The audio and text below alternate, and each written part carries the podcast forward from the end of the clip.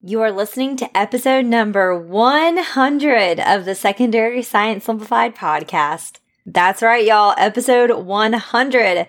I cannot believe that in less than two years, I'm recording our 100th podcast episode ever right now. And so just like we did to celebrate 50 episodes, I thought it would be fun to do sort of like an ask me anything episode with questions that you all submitted. And there were so many different ones ranging so many topics. So in this episode, I'm going to answer questions about maternity leave prep, group work, supporting ELLs, absences, curriculum writing, and more. So whether you submitted a question or not, hopefully you'll find the answers shared in this episode helpful. Are you ready to hear them? Let's get to it.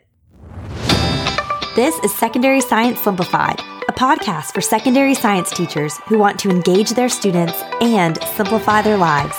I'm Rebecca Joyner from It's Not Rocket Science.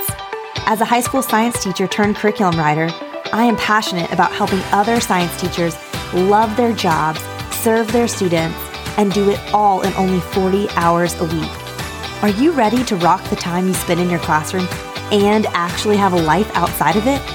You are in the right place, teacher friend. Let's get to today's episode.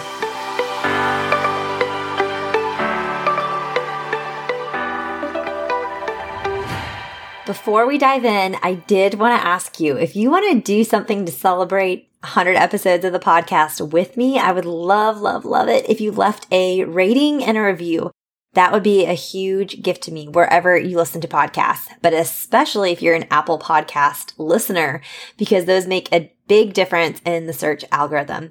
And something I have for you, which I've been talking about all month, is some Halloween themed science freebies. So if you teach biology, anatomy, chemistry, or physical science or physics, I have made a specific free Halloween resource for each of those subjects.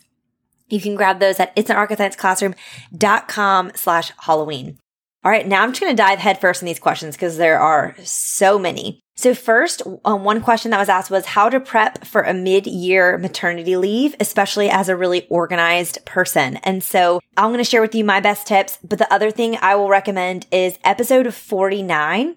I interviewed Rachel Lasky, who is the weird science teacher on Instagram, and she talked about maternity leave prep as well. So it would be worth, I always think it's good to hear multiple people's perspectives. So you could hear her perspective in that episode. But I will say when we prepped for my oldest, who was adopted, we didn't know like when my maternity leave would be. I thought the whole year prior, like at any point, you know, I could go on leave and then I didn't. And then it was another year and he ended up being born early March. We got the call that his first mother was in labor on a Friday. It was the last day of quarter three. We got the call at like 7:30 in the morning, but they were like, don't come until like later in the day because like it could be a while type thing.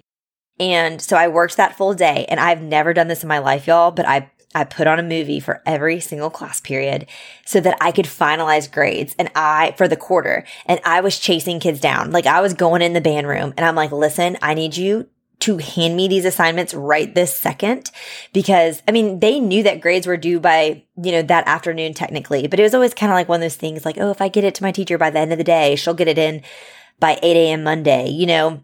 And I was like, no, no, if you do not get it in, like you're not going to see me the rest of the year. Okay. So you need to get this in. So my maternity leave ended up being the last nine weeks of the school year. I mean, it was really more like eight. I came back and did like final exams and all of that. It worked out that way because spring break was one of those weeks because I technically should have only gotten six, but um, spring break was one of the weeks, and then I took a couple weeks like completely unpaid. Most of it was just I got the difference in terms of like my maternity leave sub, like how much they had to pay that sub. I got the difference in that versus my pay. And then there were weeks that I just didn't take pay. So all of that to say, this was hard for me as such an organized person to have to be ready at any point, basically for like someone to take over my classroom. So essentially what I did is I had everything ready digitally. And then when we got the call that morning and I was finalizing grades that day, I got everything printed that I needed to.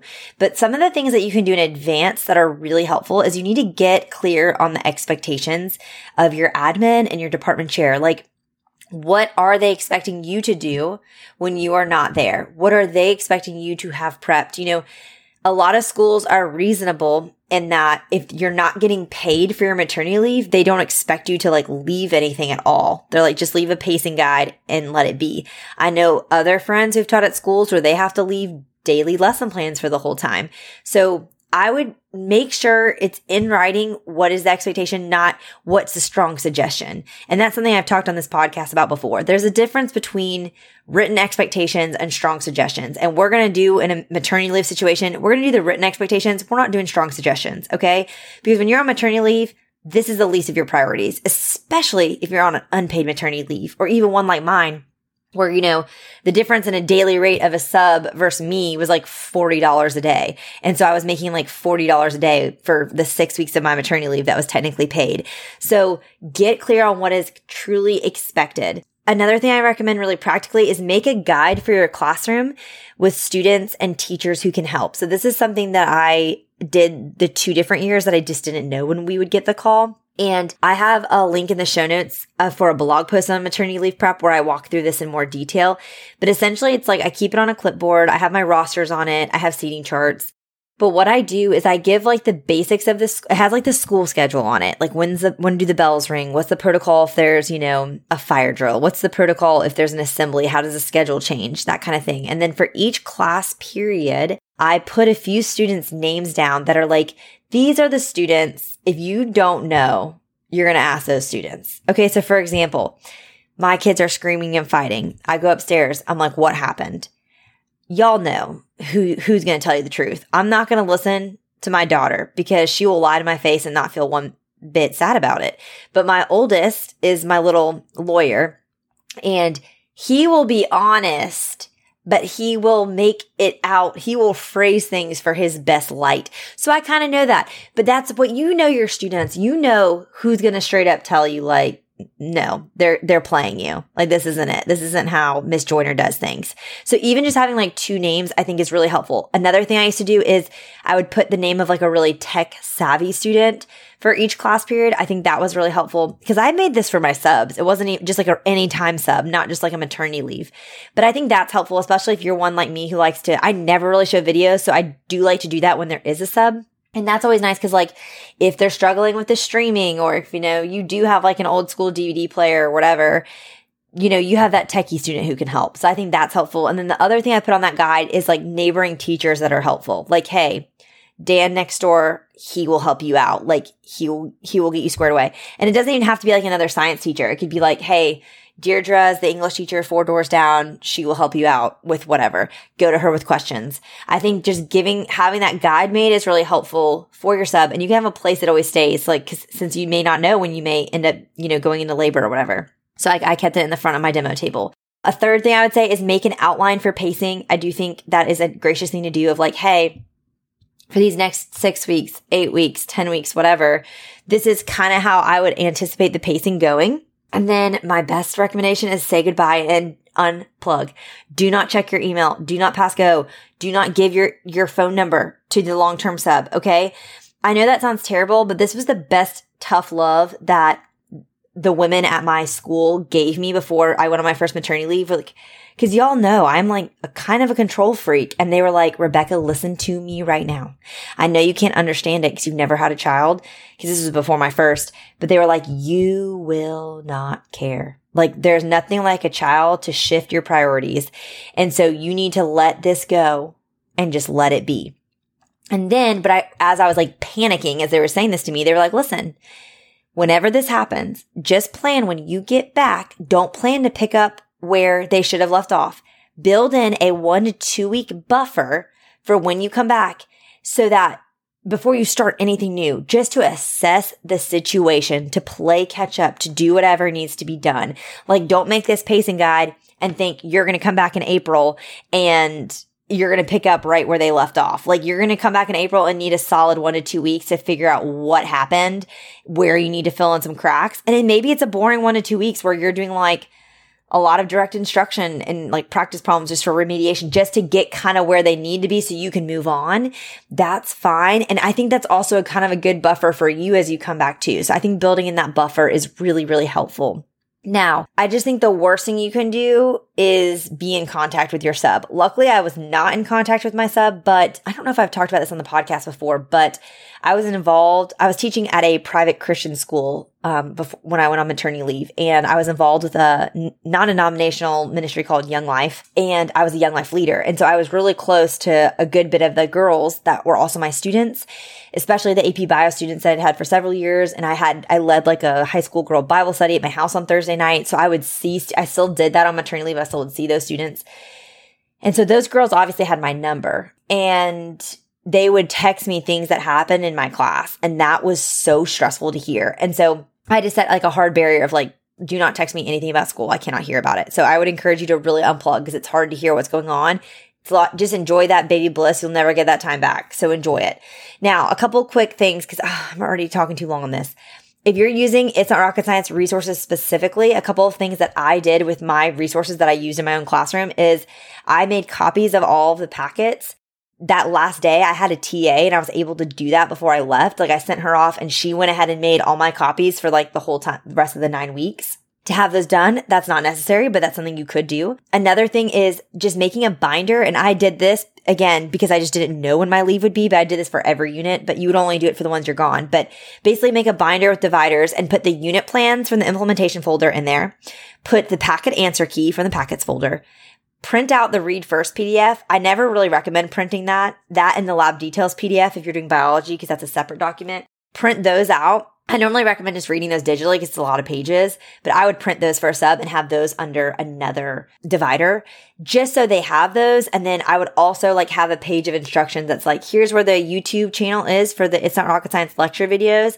And I encourage my subs that were not science at all, not high school or science trained. I said, you have two options watch these lecture videos before you teach them so that you can learn the content and hear it yourself or have students watch the videos and take notes from it themselves. I really recommend that when you're on leave because they can kind of do a flip classroom, do that at home. And then there, that kind of creates more space during the day for like labs and things because your sub's obviously not going to be as quick with the transitions and on it like that as you are, but that's kind of my recommendation specifically for my resources. Okay. Next question was, what is my favorite lab? And it was, they specifically asked about biology and anatomy. It's really, really hard to pick. I, I would say biology. I have like a top three. Sorry. Ecosystem in a bottle it's just, it's a lot of work on the front end, which is not my faith, but it truly is one of the most memorable learning experiences for my students. And it's just so fun every year. And I love how excited my students are to come to class that entire 30 days of that long term investigation because they're so excited to check in on their ecosystems. And even if their goldfish dies, like I've never had a year where they all died. If they're all dying, there's something wrong with the fish or the water. And so they're always rooting on their, their classmates. So that's a really fun one. Also, I love like the very traditional natural selection, like different beaks lab where you, you know, throw out sunflower seeds and everyone has like a different utensil they're using as their beak. Some have tweezers, some have tongs, you know, some have chopsticks. I like there's so many on Google. I have one in my store too I can link, but that's just one that is so fun. Like we just laugh a lot and but and the other thing I love about that is the data is always so good. Like it always works out that you get good data. The same beak doesn't always end up being the best, but you get great data and there's nothing like a lab that you can just count on. You know, like you know this data is going to rock. It's going to make the illustrations so clear. It, it's just nice. It's a really foolproof one. I love that. And then other thing I'll say for biology is I love my dinosaur genetic stations. Back in 2020, I kind of just did like a revamp of biology because it was the first curriculum I'd ever written and I'd just gotten better at writing curriculum. So just like a lot of formatting changes and things like that. But I did end up adding some new resources to each unit just because I felt really inspired. And the dinosaur genetic stations were ones that I added in that you could use kind of like at midterm or at the end of the year to review evolution. It has some evolution components. You can review heredity, that kind of thing. And they're just really fun. They're really creative.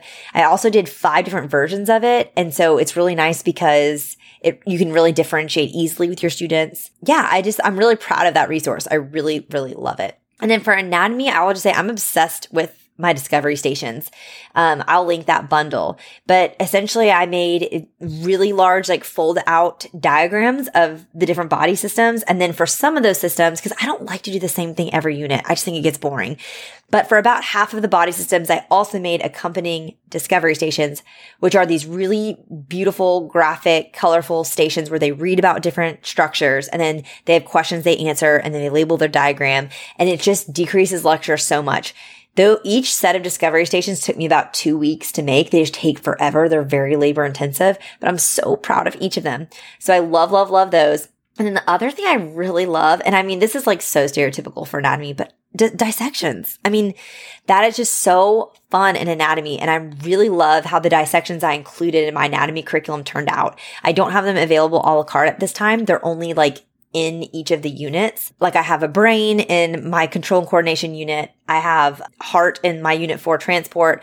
And then the fetal pig is in the dice, the absorption and excretion unit. But I brought in my sister who's a surgeon and I wore a GoPro and we dissected these specimens together.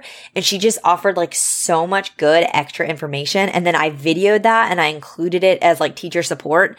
And then the other thing I'm really proud of is I took a ton of pictures as I was dissecting and I have versions of them that are labeled. So like if you don't know, if you never dissected a fetal pig and you're like, what is this? I have pictures that are labeled and then I have some that are unlabeled that you can share with students that are absent or don't want to do the dissection. Like I'm just really proud of how those worked out. And I think they're really written well for a teacher who's never dissected, is teaching anatomy for the first time and is like, what do I do? Like, I feel like I provided a lot of great support for that. So I'm really proud of those. Those are my favorites. Okay.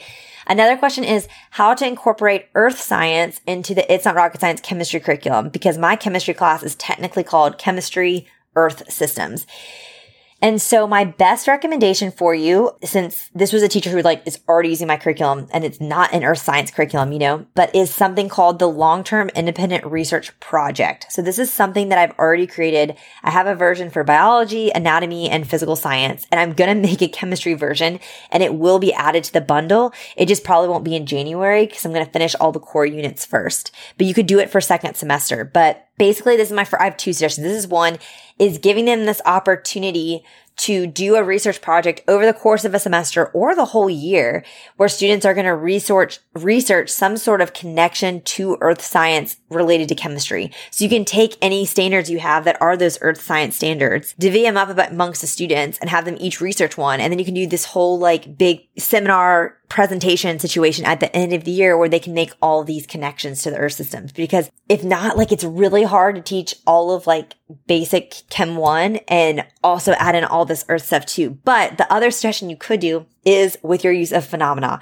So with your anchoring, your investigative, your everyday phenomena, make every phenomena you use for each of your units related to earth systems and tie everything you're doing and everything that's already included in the chemistry curriculum back to it. You can do that even just with your discussions and then like adding always adding like an FRQ question on every test that ties in what they're learning about electrons, about periodic trends, about stoichiometry to what your this consistent conversation you have in the background of earth systems. That would be my two best recommendations for that. Next question. How does structured group work? Does everyone have a specific role? What kinds of assignments or tasks do you have students complete in groups? So I personally have never assigned roles. I think it's totally fine for you to do that.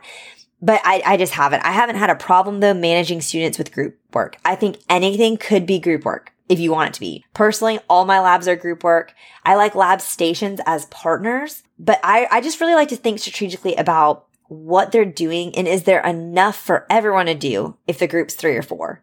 If not, then a partner feels more appropriate. Like for a lab station for me, when they're huddling around a card and reading it and then doing something, you can't really fit more than two, maybe three people around a card. So for lab stations, I really prefer partners. But for labs, I almost always do groups of three or four. My best recommendation for managing groups is I never let anything be group work if it's outside of school. Ever. I just think that's opening up a huge can of worms with equity issues and some kids have jobs and others don't. And then it's hard to like expect them to work together equally. You can't supervise it at all. Things can go down relationally and you have no idea what happened because it wasn't under your supervision. So for me personally, if it's something I want them to do as a group, it must be done entirely in class. And I always, if it's like a project or something that's really open ended, I always include a peer evaluation form in it that every person in the group fills out and that's a part of their grade. So I encourage that practically as well. And then I will also say too, like, I know some people are like, my kids are just wild in groups. Like, I don't like doing group work because they just wild out. I think group work is a great reward and a great motivational tool. If you can do this XYZ well by yourself or with a partner, then we will do group work for this. Or even for a lab, say, Hey, I'm going to put you in groups for this lab. If I have to warn you more than once that y'all are wilding out, immediately becomes an independent lab.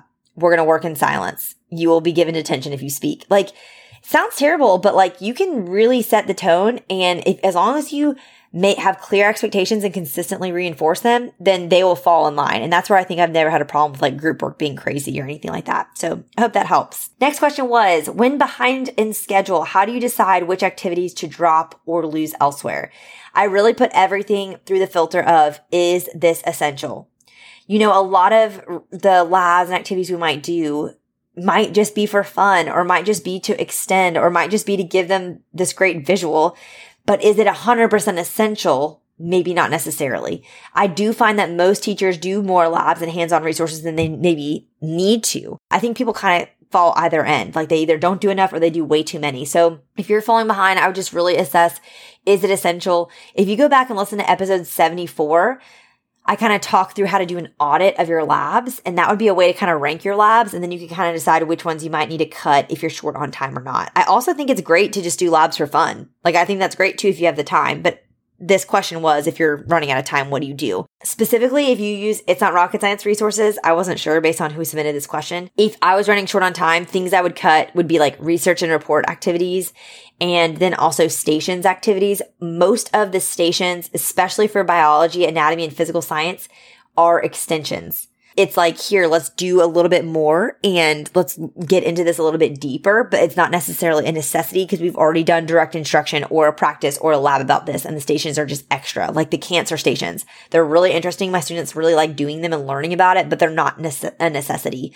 Um, chemistry, the stations I've written for those and well, in anatomy, the discovery stations like are must do because I don't, anything that's in a discovery station, I don't do direct instruction on.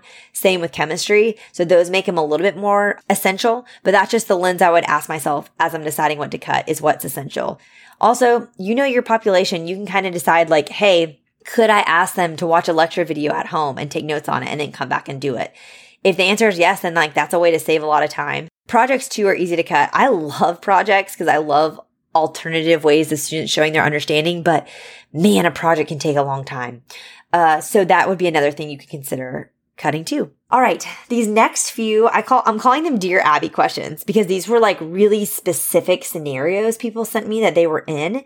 And so I feel like the best way to answer these questions would be to read the scenario and then I'll just kind of give my best advice. But as always, this is just my opinion. So don't feel like any of this is law. And if it doesn't suit you, you can kind of take it or leave it. And then after these little Dear Abby questions, we'll kind of do some rapid fire ones at the end. Okay, Dear Abby, aka Dear Rebecca. I'm experiencing a hard time with my eighth graders. They complain, they're always asking why to the rules, and the lack of motivation is skyrocketed since last year. How do you handle this without letting it get you down? I'm using your physical science curriculum and they hate the math portion and either don't do it or and have found a better way to solve the problems and then don't show their work.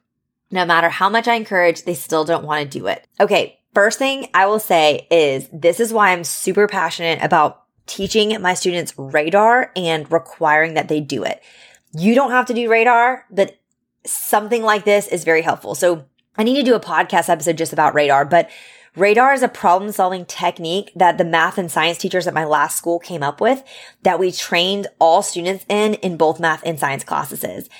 And basically you have these signs and I have it in my chemistry curriculum and it's a freebie on my website, which I'll link in the show notes where you can grab the radar signs and I have a blog post on it, but Essentially, it trains students how to solve and approach any quantitative problem whatsoever. So when they get to these big word problems, they aren't just like paralyzed. So they read, they analyze, they diagnose, they assess, and then they reflect on their answer. That's what the radar stands for. But, and if you look at the blog post, I have a really great visual of an example of a question on, I think it's one of the physical science tests. And I show four different students answers and you can see the student that missed all four points, the student that missed only three, the student that missed only two, and the student that missed only one, where when all four of these students got the final answer wrong, but they all earned different credit on this question based on how much work they showed. And I was able to follow their thought process and figure out where they went wrong. And that was what was able to allow me to give them partial credit on a four point question. And so the reason I teach radar is we're early in the year right now. Like if you're using my physical science curriculum, you're probably doing like dimensional analysis, metric conversions. You might be getting into like speed equals distance over time. And, you know, maybe you're getting into force equals mass times acceleration. Okay. Those are simple equations. Even just rearranging and solving for mass in a force equation is not that hard. So yeah, they're probably able to like skimp on things. But when you get to kinetic energy is one half mv squared and they need to rearrange to solve for velocity, that's going to be a lot trickier. Or, you know, when you get to Q equals mc delta T and you're solving for final temperature, that's going to get a lot trickier. And so teaching them a strategy that they can apply regardless of the difficulty of the problem, I think is really important. And the other thing I'll say too is like, I think radar is so helpful. Like now you're in physical science that's just like an introductory course. They're doing half chemistry, half physics, just a little introduction. They're going to take chemistry one day and they're going to take stoichiometry and they're going to have all these different va- variables, moles and grams and volumes, and they're going to have to figure out how to use what they have to get to an answer. And so to have a problem solving strategy that can work regardless of the class they're in is going to help them so much in the long term. So practically speaking, I refuse to grade assignments that didn't show work. Okay. So if we did a 10 point practice, you know, worksheet where there's 10 problems and I'm like, great spot checking for completion. If they just had numbers and answers down, they get a zero period. But if they show work for half the problems, they get a five out of 10. If they show work for all the problems, they get a 10 out of 10. I don't even care when I'm spot checking. I don't even care if they get it right. I care that they show the work. That to me is the priority is that they're doing the work. And here's my thing.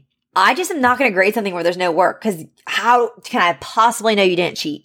Of course, you can cheat by copying someone else's work. I get that, but that takes at least more effort than just writing down answers.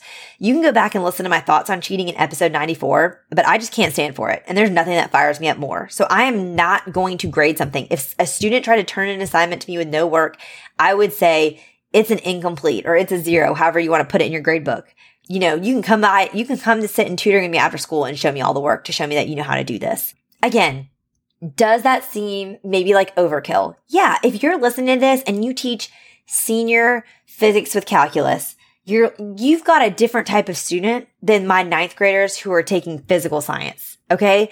I feel like with these younger students, yeah, you're going to have a handful in there maybe that are like geniuses and that will never need a calculator in their entire life. But the majority of them are gonna get lucky on the easier stuff and then really, really struggle later in the year. So I want to equip them to really have some, I'm trying to think of the right word here, to be able to approach any problem and not be scared away from it.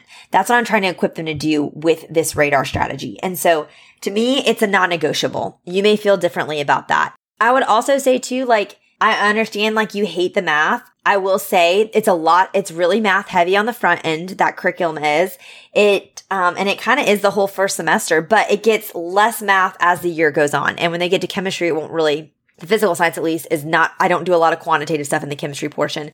So I would encourage that there. Another thing I would say is listen to episode 89 with Casey O'Hearn. I introduced, I interviewed him about, you know, dealing just with the apathetic students and he had a lot of really great things to say.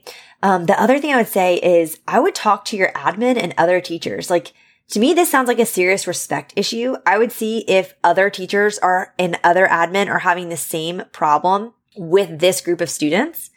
And if so, let's rally around this and like figure this out together and figure out how we can deal with this respect issue with the students. Now, if you do some research and you come to find out it's only at you, I don't know how to say this as gently as possible. That to me tells me that you have maybe given them too much leeway and you've allowed them to be disrespectful and you're going to have to really tighten it up. I mean, and I get it. I know some teachers are just not strict and that's not their personality.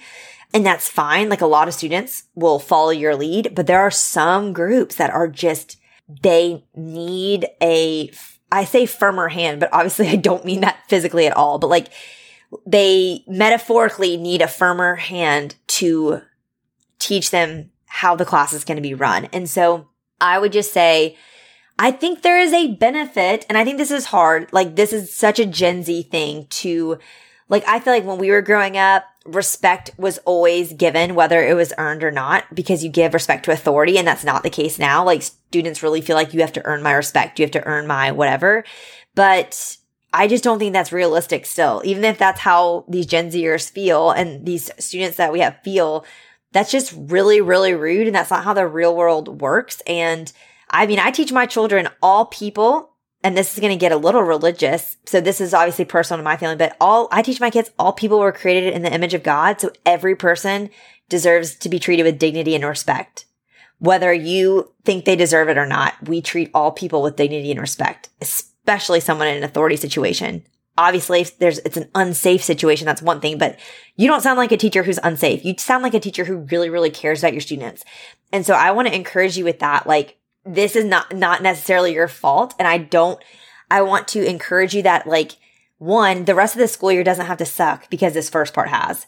Like, I really think you can rally around and change your school culture and your classroom culture by having like, I would have like a come to Jesus talk with my students. I would sit them down and be like, I, I'm not doing this with you guys the rest of the year. You don't want to be here and I don't want to be with you. I maybe wouldn't say that to their face, but like, just be straight up. Like, and I think something that's really helpful is using labs as a reward or a motivational tool. I hate to say it because as a science teacher, like I would never want to like cut out labs, but some classes will not be motivated to do the hard work on the front end in order to get to do a lab where it's fun. Like I'm thinking about unit two where they get to do the running lab on the football field. Like that's going to be so fun for them. They're going to love that day. But hey, if you can't prove to me that you can sit down and do the work to show me that you understand how to calculate acceleration and velocity and, you know, whatever, then I'm not going to let you go outside and run on the football field.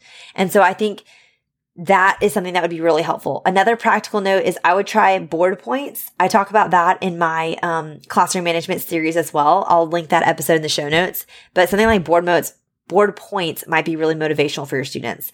And then the last thing I'll say is this. I would ask them in that come to Jesus talk, like, what is it going to take for you to behave differently? Cause I'm not about this life. And if it feels like it's a personal disrespect issue, this might be worth bringing admin in to like have a talk with your class or to sit in on a class period and just say, Hey, can you do some more observations in my class? And just their presence can maybe make a difference. Um, those would just be some practical things I would do to help, but don't lose hope. Sometimes you just get that group that just is not your favorite and is not the most fun, but I don't think all hope is lost and you still have time to kind of hopefully change what the trajectory of the rest of the year will look like. All right, here's another one. Dear Abby or dear Rebecca, how do you handle absences when you're grading for completion? I've tried reducing the amount of things I collect to grade, but we're required to record at least two grades per week. We also have a huge attendance problem, and I can't excuse students from that many assignments.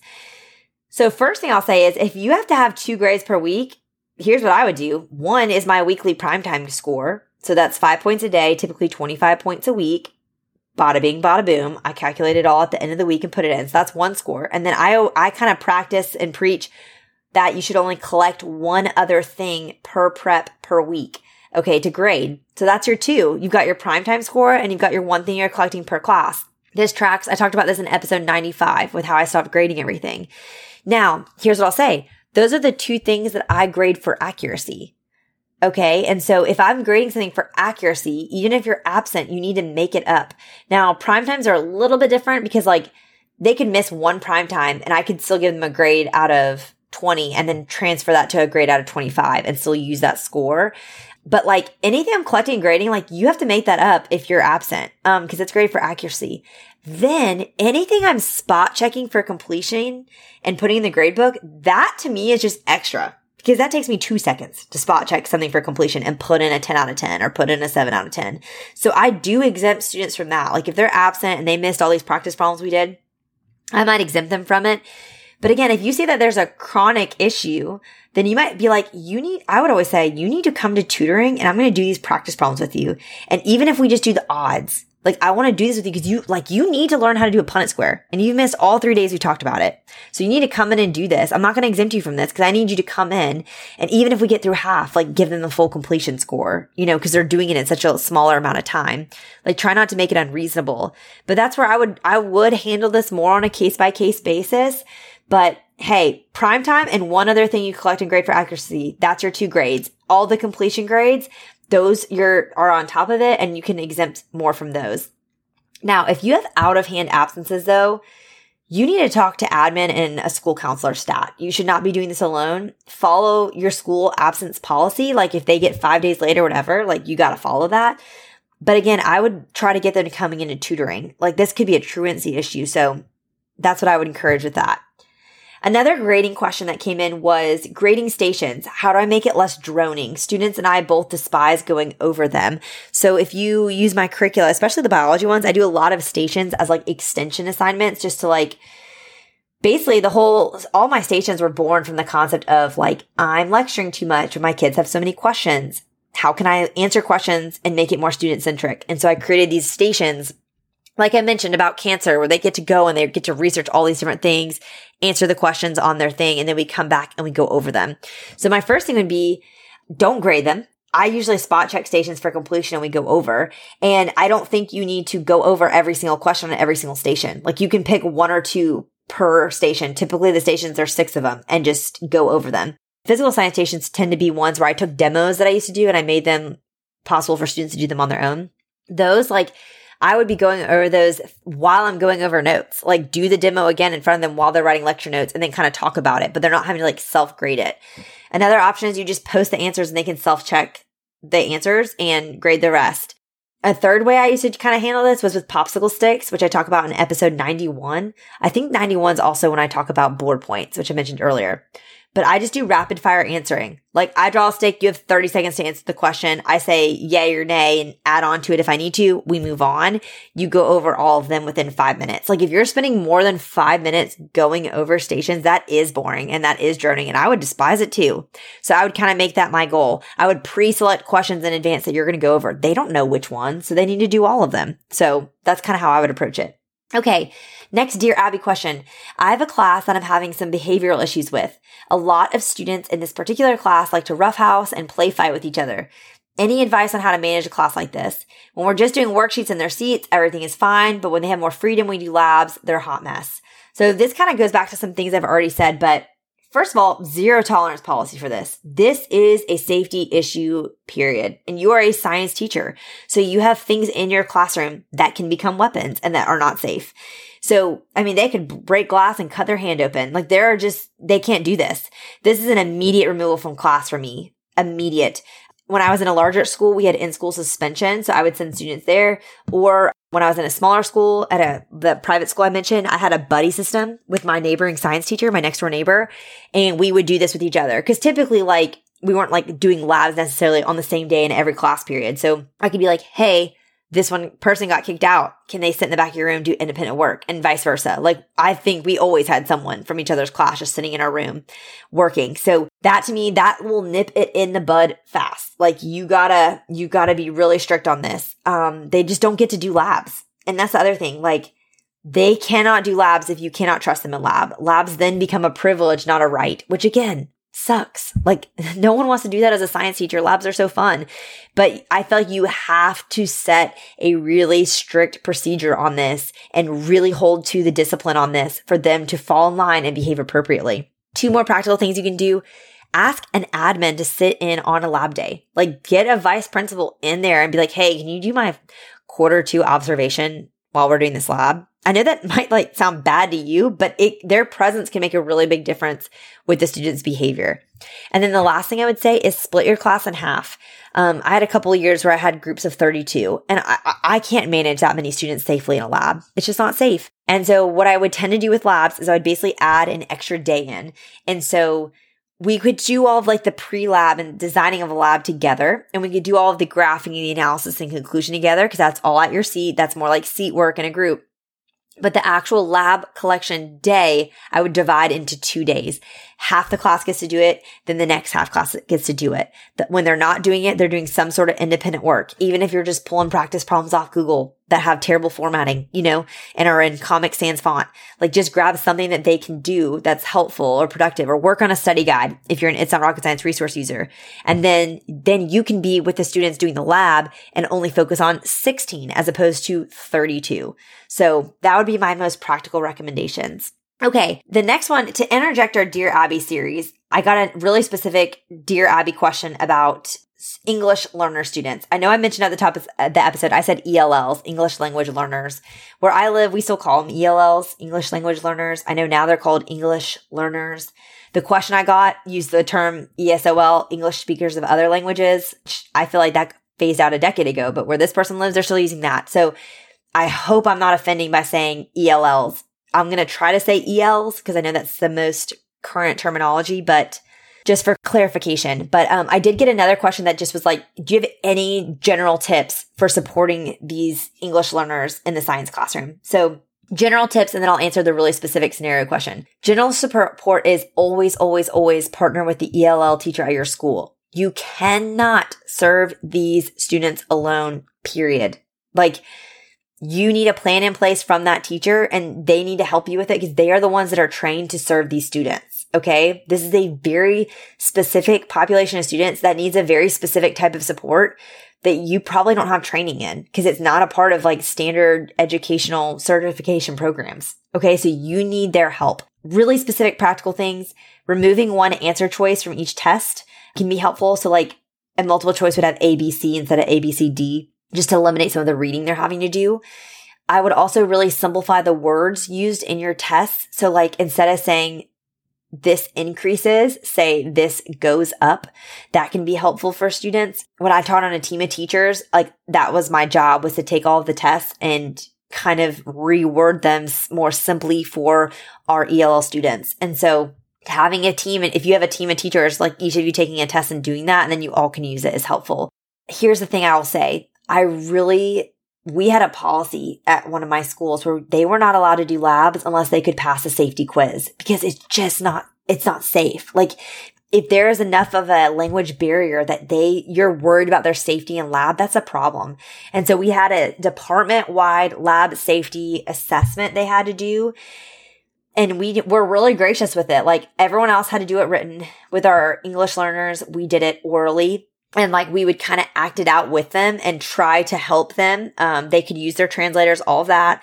But if we could not get them to pass that, we asked them to take science as a sophomore. Like, especially with your freshman students, like, hey, because freshman, most schools, freshman year science is biology. Like, hold off a year, let's do biology next year. Or if you're on a semester block, let's do, you know, some more electives. Let's definitely do English and typically math because that can be, you know, independent of language in the first semester, save things like history and science for your second semester. That was a school-wide policy that was really helpful. I think making word walls for each unit can be really helpful. And if you don't want to make them, have it be a class project at the start of each unit. You know, divide up your vocabulary for the unit. Each student gets one or two terms, or maybe you do it in pairs, and they're in charge of making some sort of visual to represent the term and then a sign for the term and then the definition. And you can hang these up on your wall and decorate for the unit. And that could be something that would benefit everyone. I also recommend if you don't have your lectures on YouTube or you're not using someone else's like mine, put them on there and then have them listen to the videos with the English in English with English captions. That with every ELL teacher and coordinator I've ever talked to is the best practice for helping with them with the language, especially like I think there's such a big misunderstanding and it makes me so angry when people just assume that e- English learners means English speakers of Spanish. Like people just think ELL means they speak Spanish, so we should translate everything in Spanish so that these students can have it. Well, I understand that where we live, that tends to be the largest population. It's also really, really short sighted. I even know, I know like four different Spanish speakers in my son's kindergarten class, and they all have different Hispanic backgrounds. They all use different dialects. They speak Spanish in different ways. And so even to translate that would not be equitable. So with the ELLs I've talked to, and at my first school, like we had such diverse English learners. Like they were from all different countries speaking all different languages. We could not possibly translate everything for them. So the best practice was things are in English. They have English captions so they can see the words, hear the words, have visuals. That's really helpful. Google Translate is free and you can use that for documents like PDFs with text. That works really well. I also recommend allowing alternative responses. I was really gracious with like, is it easier for you to have a conversation with me about this, a verbal option versus a written option? So creating those opportunities, giving them extended time, Um, practically from a teaching standpoint, this was the hardest thing for me, but my ELL coordinator really pushed me. Pause when you speak. I even think about myself. Like I took six years of Spanish. I can read Spanish and understand it pretty decently. But when I'm speaking to someone who is a Spanish speaker, I cannot keep up because they can talk so much faster than my mind can work. And of course, they don't pause because we don't pause when we talk like that because we're just talking. But think about that then for your English learners that are in your classroom and you're just, especially if you're like me, some of you listen to my podcast on half speed because I'm a fast talker. Like imagine how hard it is for them to look at my mouth moving and be like, she doesn't take a, a dang breath. So really try to slow down your cadence and pause when you're speaking. Like say, when you're talking to them, like say a sentence, give it a few moments. They can process what you said. Say it again. I think that was something I really struggled with personally. I also recommend finding a digital textbook for your subject, you all know I'm not a big textbook person, but the nice thing about a digital resource is typically those come in multiple languages. So if you can find a supplemental text and then maybe you tell them like read, no one else is reading textbook chapters, but maybe you give them some textbook chapters to read in their native tongue instead for additional support. That can be helpful. And then lastly, I'll say this, like build relationships with them. Don't let the language barrier keep you from having a one-on-one relationship with this student. I cannot imagine how isolating it would feel to walk into a classroom and not have my primary language that I speak be what is being spoken around me. Like, I just think we can show so much more empathy to these students. And I'm preaching to the choir here and really see them. I think oftentimes as teachers, we have so much on our plate that anything extra like this just becomes an extra burden. like I'm so, and I hate to even call a student a burden, but that's like how I felt sometimes when I would get these extra responsibilities. And that's where maybe to create more capacity to serve these students, you need to outsource some other things. Like for instance, you need to maybe use someone else. You need to not be writing curriculum. You need to use pre-made lesson plans, or even if you're not buying them, you know, co-teach with another teacher, make sacrifices in other places so that you have more capacity to serve these students and how they need to be served. That's one of my favorite things about It's Not Rocket Science resources is when a teacher will reach out to me and be like, Hey, I've taught, you know, biology for 20 years, but I've started getting all these learners. And so I just decided I'm going to only use your resources and do them how you said so that that lesson planning is on autopilot that has freed me up to have so much capacity to then differentiate for my students. I get so encouraged to hear that. So I hope those are some tips that help. Now, here's a really specific, like Dear Abby scenario I got related to this. So I'm going to read what she submitted because it's super specific. And then I'll kind of give some additional tips. And then the rest of the questions are going to be rapid fire because I know I'm getting, this is getting long. Okay. She said she teaches biology and AP biology in an urban charter school in Florida. I am also department chair for the science and PE departments. In the past four years, our school went from 15 to 20%. She uses the term ESO, ESOL students to more than 50%. Students are mainly from South and Central America, but also Ukraine and Russia. I have classes that I can actually teach in Spanish because that's her background, but I teach most of the biology courses in my school. The eighth grade teacher has the surplus plus the eighth graders that take biology in middle school. It has become more and more challenging teaching this course and covering the standards for the EOC. She said, as you know, the Florida biology standards are not the best friendly standards ever existed. Y'all, they are terrible. I hate to say that. Like, uh, this is like no shade on Florida as a state. I love Florida. Go Jags. Jacksonville Jaguars, my favorite NFL team. But who, I don't know who wrote the Florida biology standards, but I genuinely don't know how anyone could possibly teach the amount of standards that Florida requires for biology in one year. It's crazy. Okay, that's a side note. Back to this question. She says, our scores this past May were 63%, which I don't find that bad given the circumstances. However, not from an administrative point of view. Statewide, we're on level with the state, but compared to our district, we are below average. The district average was a high 80%. Our school does have an ESOL coordinator and the students have an ESOL strategies class, but that does not help us. How do teachers teach a fast paced class like this with so many ESOL students that do not even understand yes or no in English? She also says, I'm ESOL Cat 2 endorsed. That is what is required, like basically to teach these classes, but that has not helped basically we have to create lesson plans completely different for these students and i just don't have the time in addition these students and their families um, struggle with literacy. I can detect that right away from the Spanish speaker since, you know, that's her language. But, and then she said the Russian speaking paraprofessionals at our school said the same thing about some of those students. And then I asked for some more context. She's on a block schedule all year long, 90 minute AB day. So she sees these students 90 minutes every other day, and then they take a biology EOC in May. Okay. Here's what I have to say. This is an admin issue, not a you issue. Okay. This is an admin issue. If they have a problem with th- your scores, then they need to help you do something about it. And like, I know that can be hard to hear because who wants to say that to their admin's face, but it's true. Like, you want to complain about my scores. I'm doing the best that I can in the given circumstances. What can you do to help me improve my scores? Is the better question here rather than just letting them berate you for not doing higher they need to go see what these other schools are doing. They need to go look at the populations at these other schools and what percentage of these other, the students at these other schools are similar to yours. You're saying you have more than 50%. What about these other schools in the district? Okay. Because you cannot compare scores and district averages for uh, schools with entirely different populations.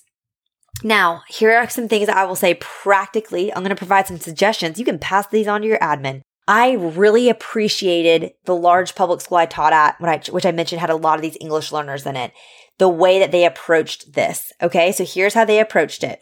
Most of you may know, you may not know if you don't have a lot of English learners in your class. There tend to be um, five levels of like proficiency in English. There's, it's L1 through L5. L1 is starting, L2 is emerging, L3 is developing, L4 is expanding, and L5 is bridging. And we kind of had a school policy that if they are L1 through L3, they have one of three options. One, biology needs to be a two credit hour course. So they're seen for A days and B days. It becomes a, like a double course so that they get double the amount of time to do the same amount of information. Second option is they take biology twice and they don't take the EOC until the second time they take it. That's another option. And, and again, maybe this is something where the way you actually put it in the system is it's not called biology one twice because you know, but you could be called like biology introduction to biology and they take that as a freshman and then they take this as a sophomore. Third option is just save biology altogether for 10th grade rather than ninth grade. Like I said, we had a safety quiz. If they could not pass it, they were not able to take biology one at, at their first semester because we were on semester blocks. So we made them wait till semester two I mean, typically the way that most states work, they only do an EOC exam for one course per content area. So like the science EOC tends to be biology. The English EOC tends to be English one. In our state, the social studies or history EOC is the US history course, which tends to be juniors. And then the math EOC is algebra one. So some students are taking that as seventh graders. Some are taking it as 10th graders. Just depends on where they are mathematically. So I would see what the district and state requirements are. Are they required to take a biology exam as a freshman in high school? Okay. I would say they most likely aren't because think about students that move in from different states they can may take biology as a 10th grader. And so I think this is an admin issue because this is something your admin need to change at their level, how you structure these courses. There needs to be something different they're taking as freshmen instead of biology, unless you're going to make biology a two credit hour course and these students get to take it over double the amount of time. It's just completely unrealistic. And so I would push this back on your admin and say, please help me. Like, what are you expecting us to do with this population compared to these other schools with their populations? And then again, if you, like you said, I mentioned before, you're like, I can't outsource all these special lesson plans. Like it's just too much to do. Is there other stuff that you can outsource so that you have more capacity to serve these students and their specific needs? And, you know, maybe that is like your school starts a TA program and you have a teacher's assistant who can take over all your copies or Maybe your school needs to lighten up on your grading policy so you can grade way less stuff to have more capacity, but there need to be some higher up changes here in order for you to be able to serve this population. Okay, this is so long. I'm so sorry. Let's go rapid fire for these last few. Someone asked they want to explore curriculum writing more, but don't know where to start. Guess what? I did a whole series on the podcast about this. So check out episodes 80 through 88. I did for the entire month of July, two episodes a week on curriculum writing. So you can check it out there. Someone else asked, what's my next big project? So right now, my eyes are only focused on finishing chemistry. Like I'm trying so hard to finish these 10 units by December. Then come January, I have like all of the extras to do. Like I need to do that long-term independent research project. I need to make the midterm and final exam pack. So that's going to kind of be January. From there, I'm not 100% sure. Maybe do the secondary science simplified professional development course again. There needs to be a lot of strong interest for that though, because that, that, it, it's pretty, it's a lot of work on my end to run a professional development course. But if people want it, like I'll do it. Maybe mini professional development courses, like smaller things. I do want to update my stations. Someone gave me really great feedback uh, from an organizational standpoint of like, could all the station cards have little footers and covers. So like if you lose one, you know what it belongs to and you can like organize it better. So I'll probably make some of those. I always like to, after writing a curriculum, pull some resources a la carte to offer like some of my favorite labs and things, make them available just on their own for people who don't want a full curriculum but want a couple things. And then the next probably big, big thing I'll do is a facelift for physical science. So I mentioned biology was my first curriculum. I wrote it in 2016. I did a really big facelift in 2020 of it. And physical science was written in 2017, and I have not done a facelift of it just because it's the course that like the least amount of people teach because not all schools even offer it. So it's just kind of been, to be honest, pushed to the bottom of the list. But it needs a little facelift. So that's going to probably be what I'll be spending next year doing. And then we'll reevaluate. So that's where I'm at. Okay. Last few questions were all related to me doing this as a job, curriculum writing and working from home. So if you're like, I'm out, you can probably check out here. Leave a review before you go. But if you're interested in these questions, that's kind of how I'll wrap this up. So someone asked, what made you want to switch from teaching to curriculum writer? And I will say I didn't ever intend to switch. I started writing curriculum as a second job to afford all of the fertility testing and treatments we were going through when we were diagnosed with unexplained infertility. Um, and then eventually I was doing it to hopefully save money for our adoption when we chose to pursue adoption as opposed to like in vitro or other more invasive biological measures. And so that was the initial goal. My husband was coaching lacrosse at nights in addition to his day job.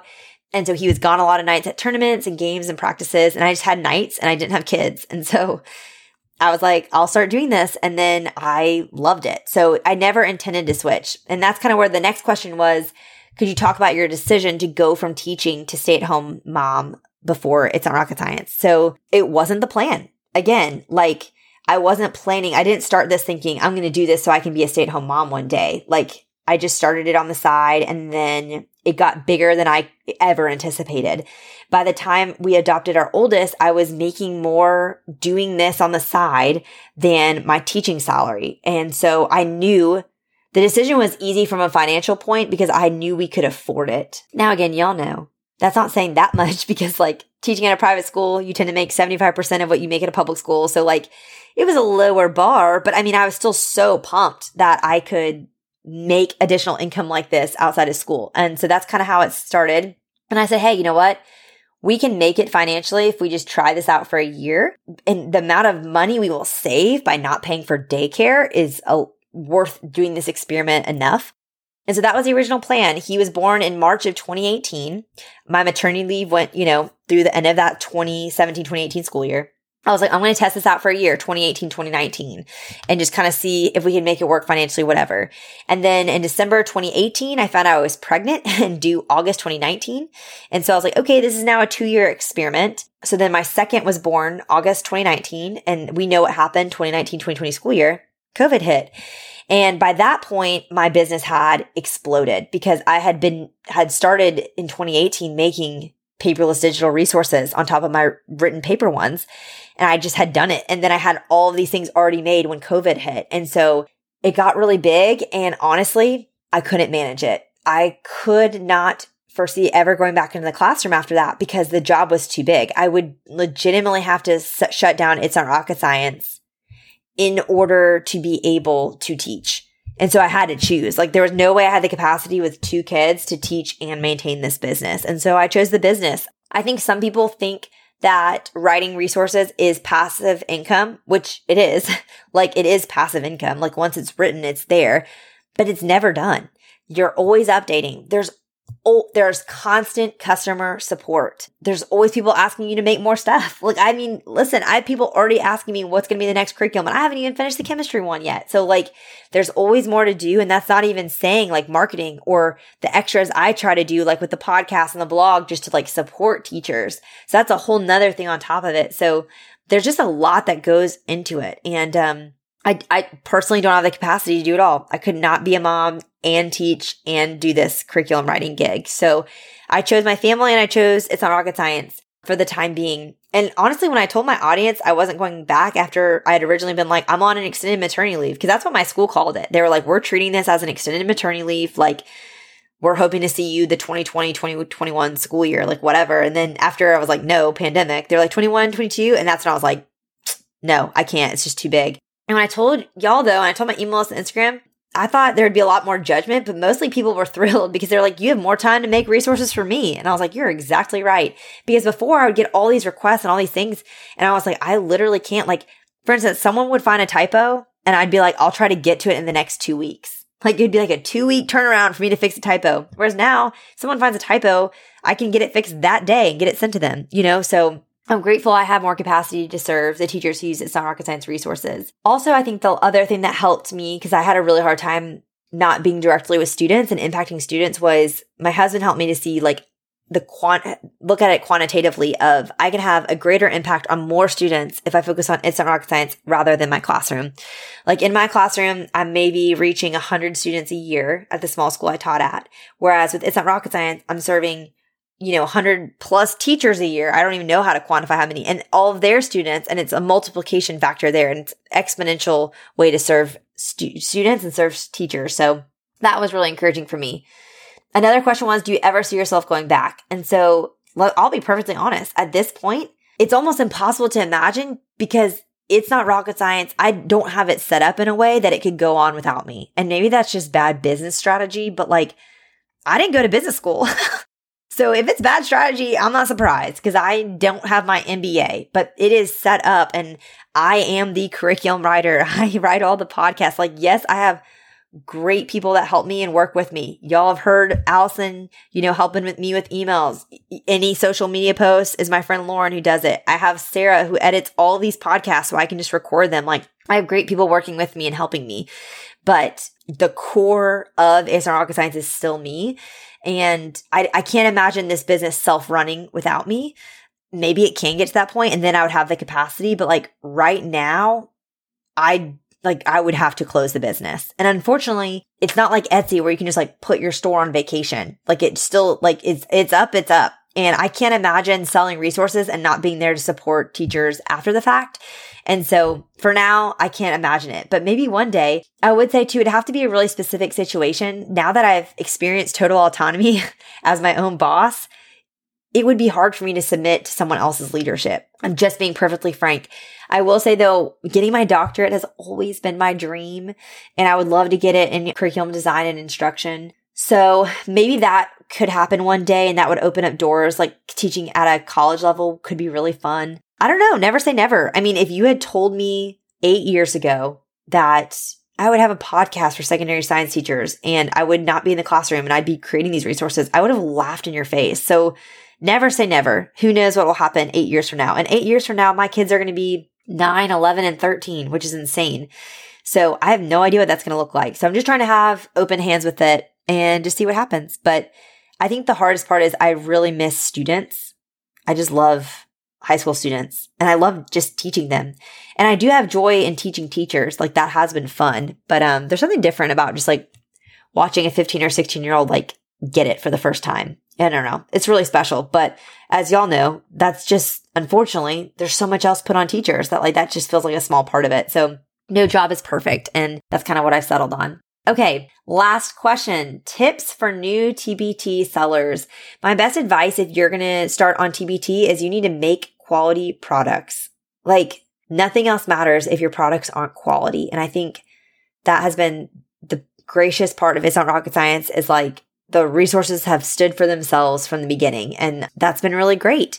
And even when they weren't flashy or anything like that, they were just good resources. And so I think that's my number one recommendation. I would also say don't stress about everything else at first. Like marketing and having an Instagram and starting an email list. Like I know people will tell you a thousand different things, but if you don't have quality products, nothing else matters. So I would focus on making quality products first and let all of the rest come after it. I was lucky in that when I started in 2016, like people weren't really like marketing and there weren't like teacher grams as much and stuff like that. It was all very small. So I could just kind of like make my resources and let search engines do the rest. Now it's a lot more work but it can be overwhelming. So that's where I would say your number one priority should be those resources. And then the second thing I would say is find a course or a community for new sellers. Like I haven't taken any of these because when I got started, there were not courses. So you just figured it all out yourself. It was a huge learning curve, but I know Shelly Reese has a course. I think it's called TPT Focus Success.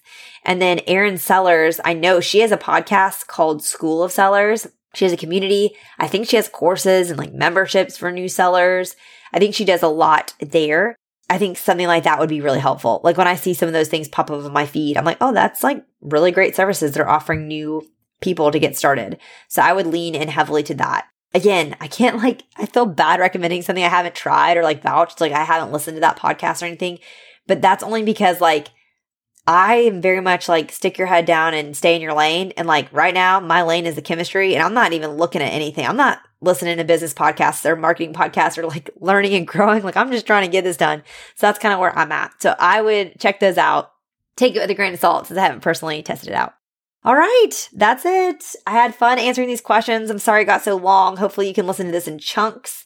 If you have any other questions, please don't hesitate to reach out. I'm planning out my episodes for next year, which is crazy. Like I already kind of have all of October, November, December mapped out, but I'm already thinking about 2024 and what the podcast will look like. And I really like doing episodes based on questions you guys have, like taking one and doing a deep dive. So if you have those kinds of questions, DM me or email me and say, this would be a great podcast episode on XYZ. Because sometimes when people send me a question, I'm like, do they just want me to respond right now? Do they want a longer response?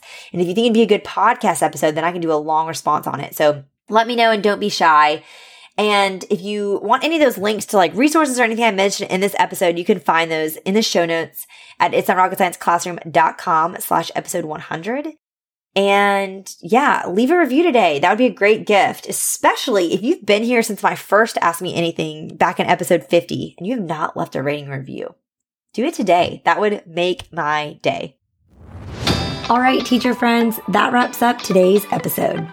If you're looking for an easy way to start simplifying your life as a secondary science teacher, head to itsnotrocketscienceclassroom.com slash challenge to grab your classroom reset challenge. And guess what?